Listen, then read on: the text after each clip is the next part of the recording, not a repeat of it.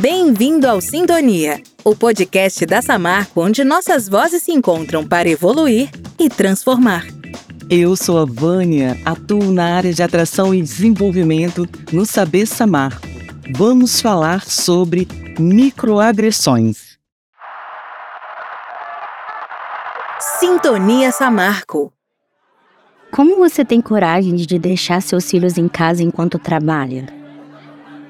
O seu cabelo não combina tanto com o ambiente profissional. Você nem parece ser trans? Nossa, mas você conseguiu fazer isso sem ajuda? Esses são alguns exemplos de microagressões. Talvez o tema não seja assim tão familiar, mas você certamente sabe o que significa. E se você não sabe, vai ficar sabendo aqui com a gente. E eu não estou aqui sozinha. Eu estou com Isabela Mascarenhas, analista de recursos humanos de UBO. Obrigada, Vânia, pelo convite. É um prazer estar aqui com vocês hoje falando sobre esse tema tão importante. Lucas Praça, analista de risco do negócio de BH. Muito obrigado pelo convite aqui para estar participando com vocês desse podcast tão importante aí sobre esse tema tão necessário, né, para que a gente vá aí melhorando. E Karen da Costa, analista de infraestrutura de UBO. Gostaria de agradecer aí a, o convite para participar do podcast. Então a gente está muito chique, né, participando do podcast da Samarco. Isabela, Lucas e Karen, sejam muito bem-vindos, muito bem-vindas a este bate-papo. É muito bom ter vocês por aqui. Então, vamos para o nosso tema de hoje: as microagressões. É muito comum que as pessoas pensem que agressões muitas vezes são somente físicas, mas também existem as agressões psicológicas que acontecem de forma bem sutil. As microagressões são comentários, perguntas, ações que vêm carregadas de estereótipos negativos. Esses estereótipos são ideias fixas usadas para rotular e padronizar pessoas e geralmente direcionada para grupos minorizados. E quais são esses grupos minorizados? São mulheres, pessoas negras, pessoas com deficiência e LGBTI. Calma, calma, calma aí. Ainda vou explicar para vocês o que significa esta sigla. Pessoal, vocês podem falar sobre alguns tipos de microagressões? Vou trazer o conceito de capacitismo. Né? O que, que é o capacitismo? É, Trata-se da discriminação né, com aquelas pessoas que têm alguma deficiência, porque tanto por considerá-la né, inferior ou também por considerar que ela é incapaz de exercer determinada atividade. Então, o que, que é o maior problema que a gente enxerga, né? Que as pessoas elas não percebem, mas esse preconceito ele já está enraizado no nosso dia a dia. A gente usa muitas frases ou também até atitudes que traduzem esse preconceito, né? Então, assim, vou te dar aí alguns exemplos. Quando a gente fala para alguém, ah, você vai dar uma de João sem braço, ou então quando você chega e fala assim: "Ah, eu não tenho braço para fazer essa atividade". Isso são exemplos aí, né, dessa questão do capacitismo usado no nosso dia a dia. E eu gostaria de perguntar ao Lucas, o que, que você traz, Lucas, dentro da sua visão e dentro desse tema que é incrível que a gente está falando aqui, que são microagressões. Antes de falar um pouco, né, da minha visão sobre microagressões, né, dentro da temática, dentro da comunidade, eu quero retomar, né, um pouco aí dos significados, né, da sigla, né, LGBTI+.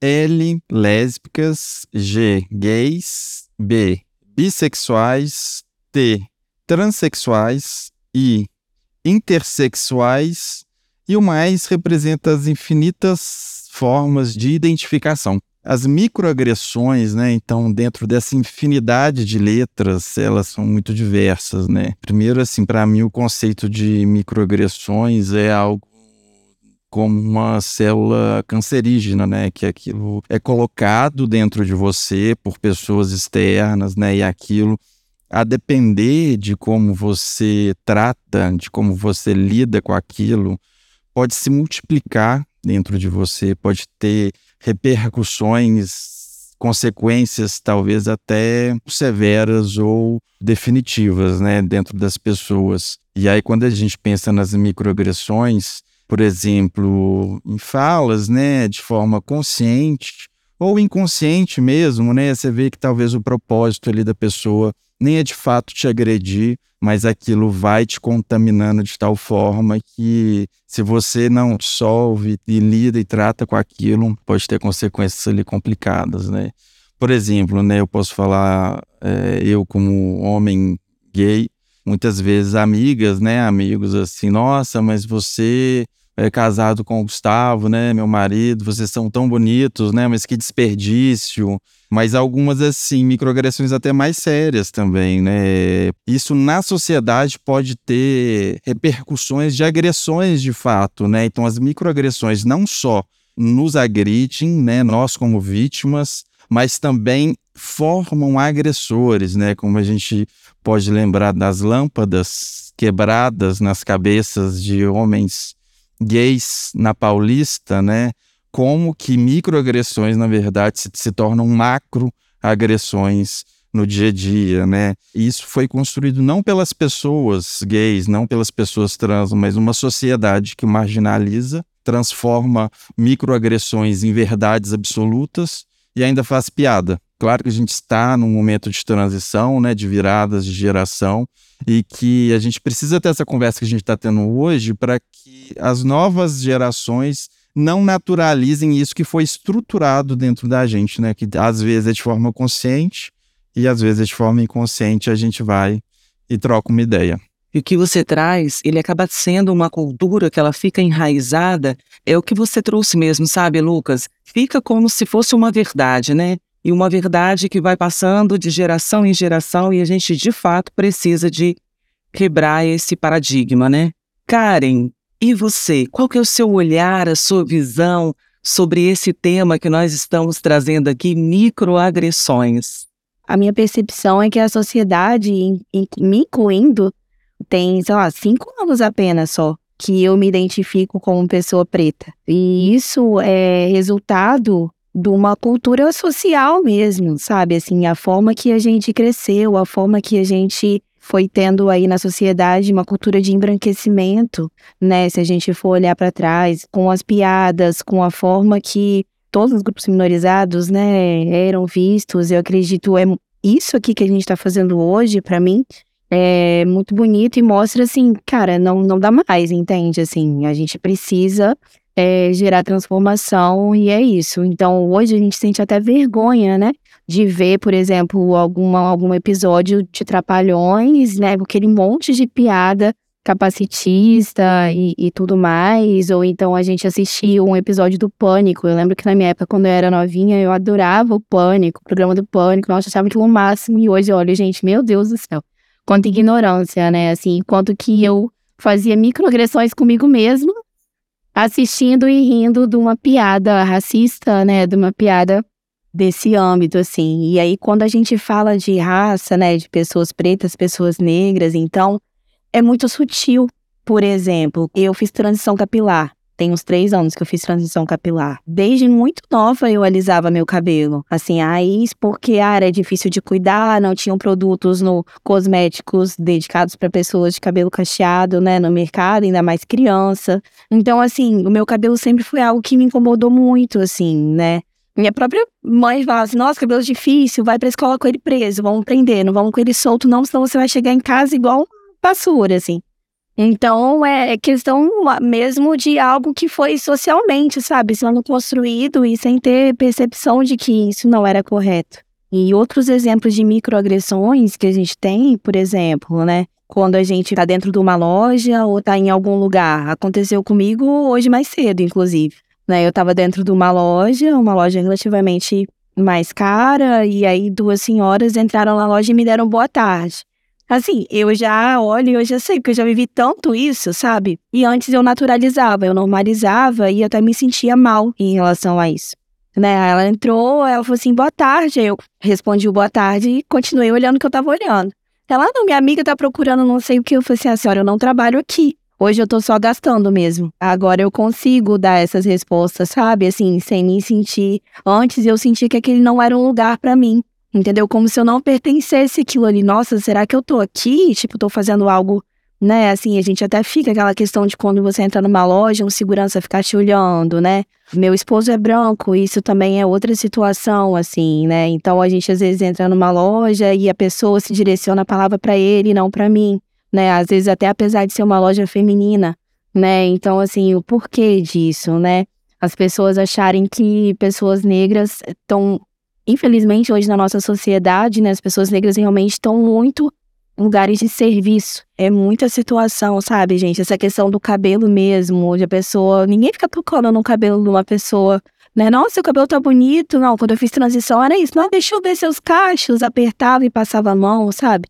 Então, assim, essas micro, microagressões, se a gente não tiver realmente consciência do que é microagressão, a gente faz com a gente mesmo, a gente se diminui, a gente se coloca numa caixinha ali né? E aquilo, sem a gente perceber, vai consumindo a gente, psicologicamente falando, né? Quando você vê, isso pode acarretar numa pessoa uma depressão, né? Uma crise de ansiedade, e adoecer mesmo as pessoas, né? É, dos grupos minorizados e qualquer pessoa que sofra qualquer tipo de microagressão. E quando você vê uma pessoa num cargo de liderança ou numa faculdade particular, né? E você pergunta para ela assim: nossa, que legal, sua bolsa, você passou de né, é bolsa de estudos, assim.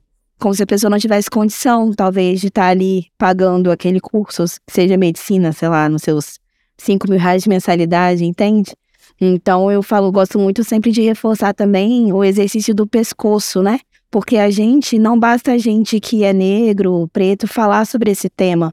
A gente precisa que as pessoas brancas entendam, né, o seu lugar de fala também né, entendam que elas podem sim, quando você vê uma situação dessa e você se cala, você está sendo conivente, né, de alguma forma com aquilo ali. Então, é muito importante a gente olhar e ver e refletir sobre esse assunto, né?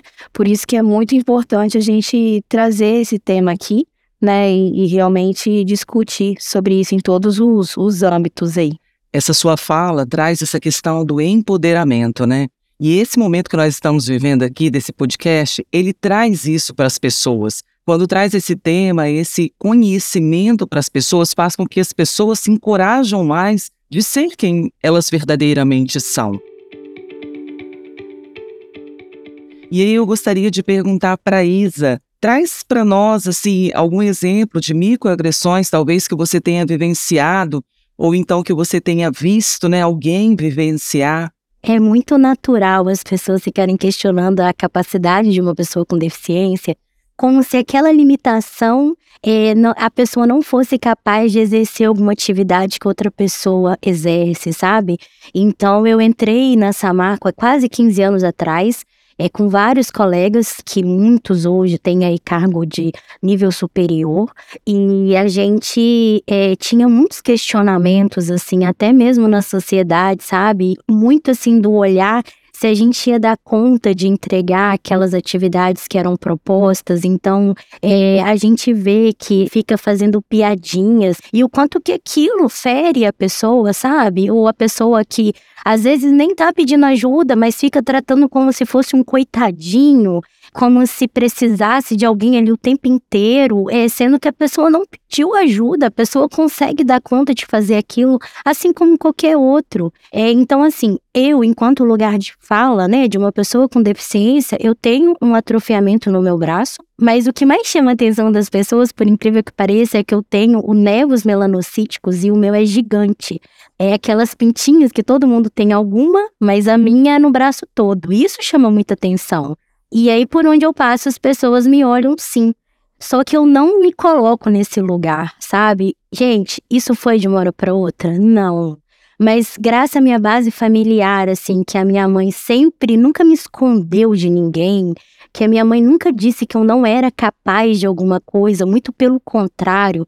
E eu sempre fui aí de entrar, né, de conversar com todo mundo, sempre tive esse meu jeito. Eu nunca me coloquei no lugar de uma pessoa que não seja capaz. Então, eu acho que a pessoa com deficiência muitas vezes enfrenta essa base, né, desde ali da infância, que a, a, sociedade já olha com aquele olhar de coitadinho. E não, né? Não é sempre que a gente consegue estar tá bem, né? Diante de, dessa sociedade que é tão preconceituosa, capacitista, né? Racista, homofóbica. É difícil demais. Mas aí a gente é, vivendo um dia de cada vez e vendo movimentos como esse, pessoas se movimentando para mudar, a gente consegue aí se empoderar e ser quem a gente quer ser, né? De forma que os outros possam nos respeitar.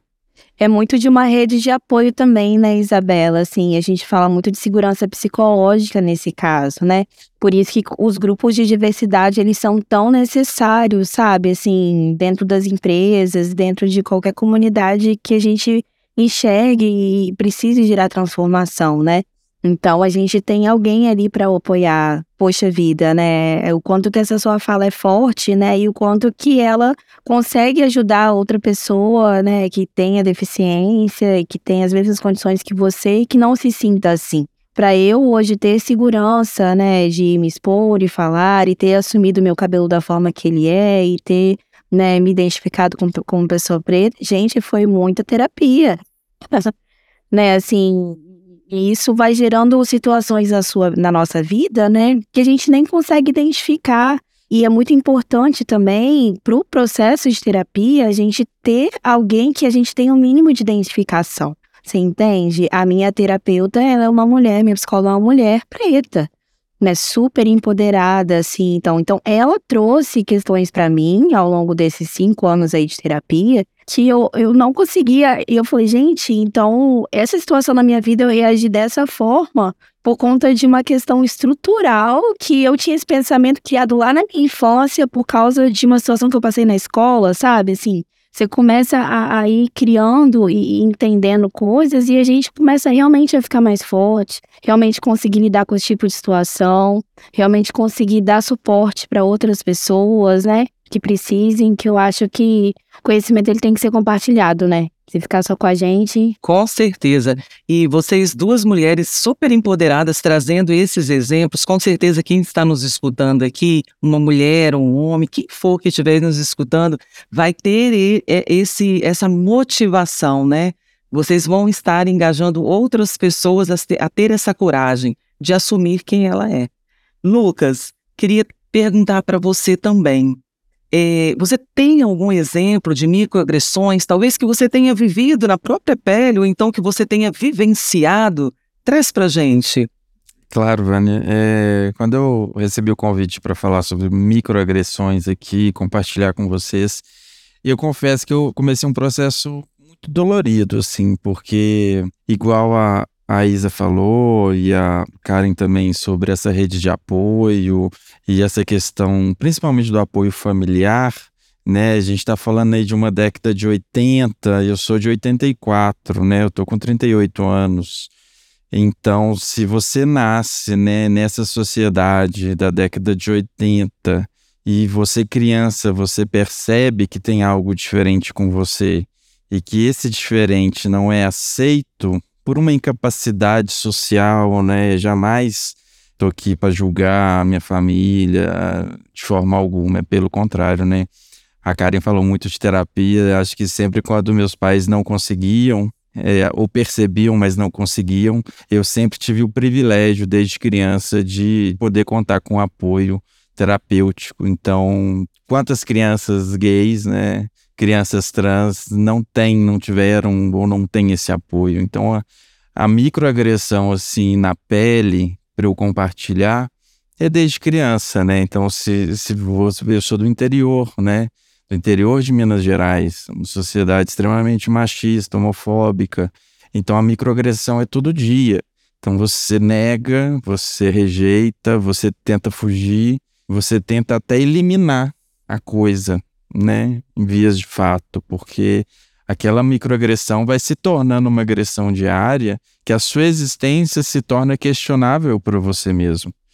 Familiares, assim, receosos, preocupados de que se eu ia conseguir um emprego, se eu ia conseguir trabalho, né, pela questão da, da minha sexualidade, por ser gay. E aí algumas empresas, de forma inconsciente, colegas e tal, até que me ajudaram a acessar algumas empresas alguns processos seletivos, falou, é, não fala para ninguém que você é gay, sabe? E ou microagressões assim, nem parece que é gay, porque o gay é heteronormativo, né? Tem uma expressão aí, é mais aceito pela sociedade. Então, é uma, é uma luta de, de sobrevivência, assim, que eu vejo de forma muito, muito dolorida, mas hoje de uma forma muito de superação. Mas não é todo mundo, né, que consegue. Se você nasce e você não tem microagressões no seu dia a dia, né? Se você não tem nada, se a sua existência não, não gera nenhum tipo de, de agressão do outro deliberadamente, você é privilegiado. Então a gente está aqui nessa, nessa causa para naturalizar uma coisa que já devia ser naturalizada. Né? Quando for naturalizado, talvez a gente não precise estar aqui. Ou lembrar para não retroceder, né? É, é muito importante também. E, gente, é muito importante a gente entender que existem as microagressões intencionais e não intencionais, mas tanto uma quanto a outra impacta profundamente quem as recebe. Isso é fato. Por mais que um comentário ou talvez uma atitude isolada possa parecer talvez irrelevante, principalmente quando a pessoa agressora fala em tom de brincadeira, ah, é só uma brincadeirinha, né? Como a gente costuma muito ouvir, essas microagressões são dolorosas elas são violentas e colaboram para a autoestima reduzida das pessoas. E aí eu queria aqui conversar um pouquinho mais sobre isso com vocês. E aí, Isa, que, que a gente conversou sobre isso, queria que você trouxesse um pouquinho desse tema aí, né? Hoje a gente precisa prestar muita atenção no que o outro vai sentir quando a gente fala algo que a gente pensa ser uma brincadeira. É, eu falei né, desse empoderamento que eu tenho aí ao longo do ano, graças a Deus, com todo esse suporte que eu tive, mas eu já passei por muitas brincadeirinhas, né? E, e que foram muitas vezes intencionais. É, risadinhas que me fizeram chorar demais e que assim eu também hoje estou na terapia para suportar todo esse processo da minha experiência de vida porque assim é, as pessoas elas são aquilo que elas viveu, né? Aquilo, toda aquela experiência que ela teve. E qual é essa experiência que essas pessoas com deficiência, né? Que é aí um exemplo que a gente está trazendo, qual a experiência que elas tiveram, do que que elas ouviram desde que elas eram crianças, essas monte de brincadeirinha que fizeram com elas. Por muitas vezes as pessoas fingem levar na brincadeira, mas depois está ali destruída. Então, assim, a gente não pode fazer brincadeirinha. É você, antes de falar, pensa e estuda um pouco sobre esse assunto, assim como todos nós temos que buscar, né, essa referência hoje. Diante de uma ou mais situações, né, de microagressão no ambiente de trabalho, o que pode ser feito? O que a gente pode fazer diante disso? Será que é possível abrir um diálogo com o agressor? O que, que você acha aí, Karen? Olha, é assim, vai depender muito do momento que a gente está vivendo. Quando eu fiz a minha a transição, e aí eu fiz, e foi um período de pandemia, então ficava mais em casa, home office. Então, quando eu voltei para o serviço, eu já fui apreensiva com o que as pessoas iam falar. E aí, na minha cabeça, eu já pensei assim: nossa, se alguém vier encostar no meu cabelo, tipo assim, totalmente, sabe?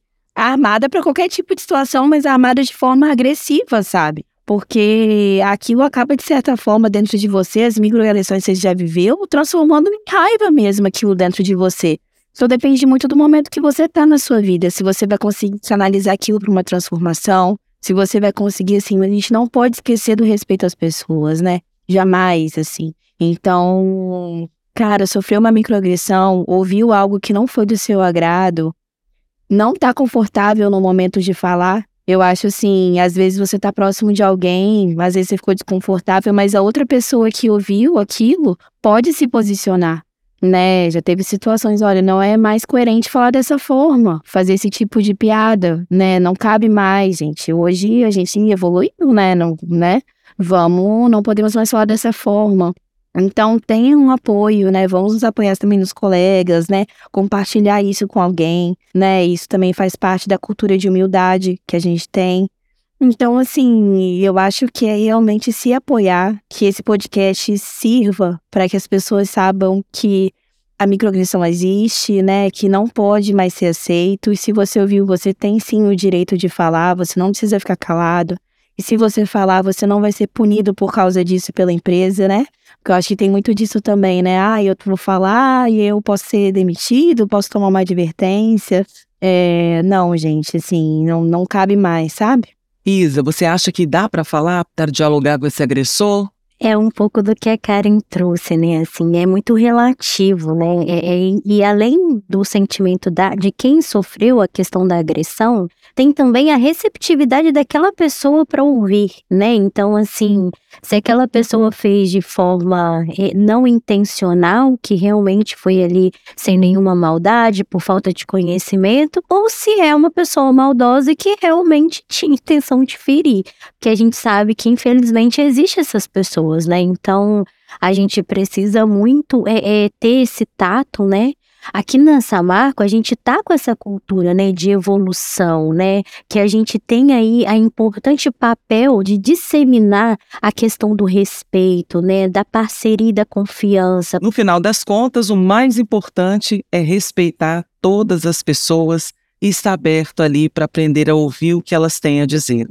Eu poderia dizer que tudo que nós trouxemos aqui nesse podcast, ele fosse um rio, ele desaguaria num mar enorme que se chama respeito. Se alguém ficou incomodado com uma frase, ainda que dita em tom de brincadeira, temos que repensar o que foi dito e entender que ainda existem muitos preconceitos enraizados. Então a gente precisa, de fato, ficar muito atento a isso, não é verdade, gente? É, as pessoas precisam ser respeitadas por ser quem ela é. Isso é, é, é algo que a gente tem que internalizar e levar para a vida. Bom, nós estamos chegando, nos encaminhando para o final desse podcast. Eu queria dar uma fala para vocês, a Karen, depois vou passar para a Isa e depois para o Lucas. Ai, gente, eu fico até emocionada, sinceramente, assim, porque, nossa, tá aqui hoje e, e ter assumido no último ano a liderança do Grupo Raça foi algo tão transformador na minha vida e, e complementa tanto, né, a, tudo que eu aprendi sobre mim e toda a minha percepção sobre o mundo, assim, dos últimos anos que mudou, sabe? E ver realmente dá muito prazer, sabe? Assim, de, de ver que a gente consegue, nem que seja um trabalho de formiguinha, porque é um trabalho de formiguinha, né? Assim, a gente tem que ter muita resiliência, Cara, mas é só agradecer mesmo. E me colocar à disposição, gente. Podem me procurar. Né, eu fico em Ubu, na infraestrutura, né? Podem me procurar no Teams, né? Podem me procurar se quiserem falar mais sobre o assunto, se tiver dica, qualquer coisa, a gente tá à disposição aí sempre para aprender mais e ter essa troca que é muito boa. Gente, eu também acho que tá incrível, é uma oportunidade fantástica. Eu trabalho, né, no grupo aí de diversidade, a gente está eh, com diversos projetos muito legais e eu né, sou a líder de RH desse grupo e ver a transformação acontecendo na organização e na nossa vida, principalmente, é muito, muito gratificante, sabe? É, transforma a gente enquanto pessoa, enquanto profissional, agrega um valor incrível para gente e a empatia é exercida cada dia mais. É porque, como eu já disse, a gente está aprendendo também. Apesar de ter lugar de fala, tudo é muito novo. É, são coisas que muitas vezes a gente desconhece, estamos aprendendo juntos e juntas. É, vivendo esses momentos e o programa de diversidade né, ainda tem pouco tempo, mas já é intenso. E eu acredito que as ações cada vez vão ser mais sólidas e a gente vai conseguir ver de forma concreta né, na organização, e isso é muito legal. E também quero deixar aberto, né? Como a Karen disse, eu fico, eu fico lá no centro de treinamento em Ubu. Então, se alguém quiser procurar por mim, sei que muitas pessoas já me conhecem, principalmente as pessoas de Ubu. Mas quem quiser conversar, bater um papo, trocar alguma, né, alguma informação, alguma opinião, eu estou aqui à vontade. E eu convido a todos para se empoderar, né? Entender quais são as suas capacidades, não se deixar pela opinião do outro ficar menor do que quem você realmente é. Você é capaz daquilo que você se propôs a fazer, do seu objetivo de vida. Então a gente pode sim voar alto, sabe? E a gente pode ir onde a gente quiser. A gente não tem que deixar ninguém frear a gente. E é isso. Obrigada a todos vocês aqui por esse, por essa tarde aqui de conversa. Vou só complementar mesmo que, que não ficar calado, né, não ficar calada, contar com o apoio da empresa, com a estrutura da empresa, né, para a gente se aproximar de fato, né, dos valores que a empresa traz, de respeito às pessoas, né, a gente também se aproximar dos traços culturais, como por exemplo da humildade, né? Eu às vezes eu costumo falar assim que eu, talvez eu saiba pelo tal do lugar de fala só da letra G, né, de gay aí, mas são várias letrinhas. Eu quando eu, eu aceitei, assumi esse desafio também da liderança do grupo LGBTI mais Samarco, eu e eu fiquei um pouco eh, apreensivo, ansioso, exatamente por essa questão. Falei, gente, e o resto das letras, né? Então, assim, a gente aprende todos os dias, a gente aprende todos os dias todos os temas, ter essa humildade, né, de, dessa, de, de estar aí disposto a aprender e reconhecer que a gente vai melhorando a cada dia.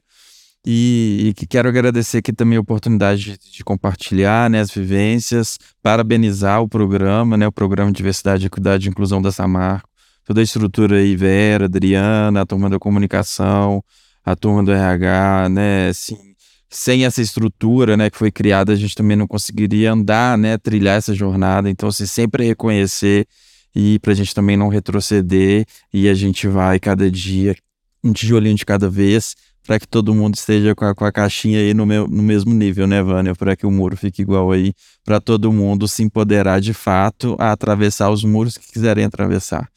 E obrigado Contem comigo também, fico em Belo Horizonte, né? Mas assim, estou é, à disposição sempre. É só me procurarem aí no Teams, no meu e-mail, estou à disposição. Muito obrigado.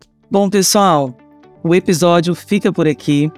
Obrigada, Isa, Lucas, Karen, pela participação, pela contribuição maravilhosa no Sintonia, o podcast da Samarco de hoje. Bom, Quero pedir que vocês fiquem atentos em nossos meios de comunicação. E até o próximo Sintonia, o podcast da Samarco.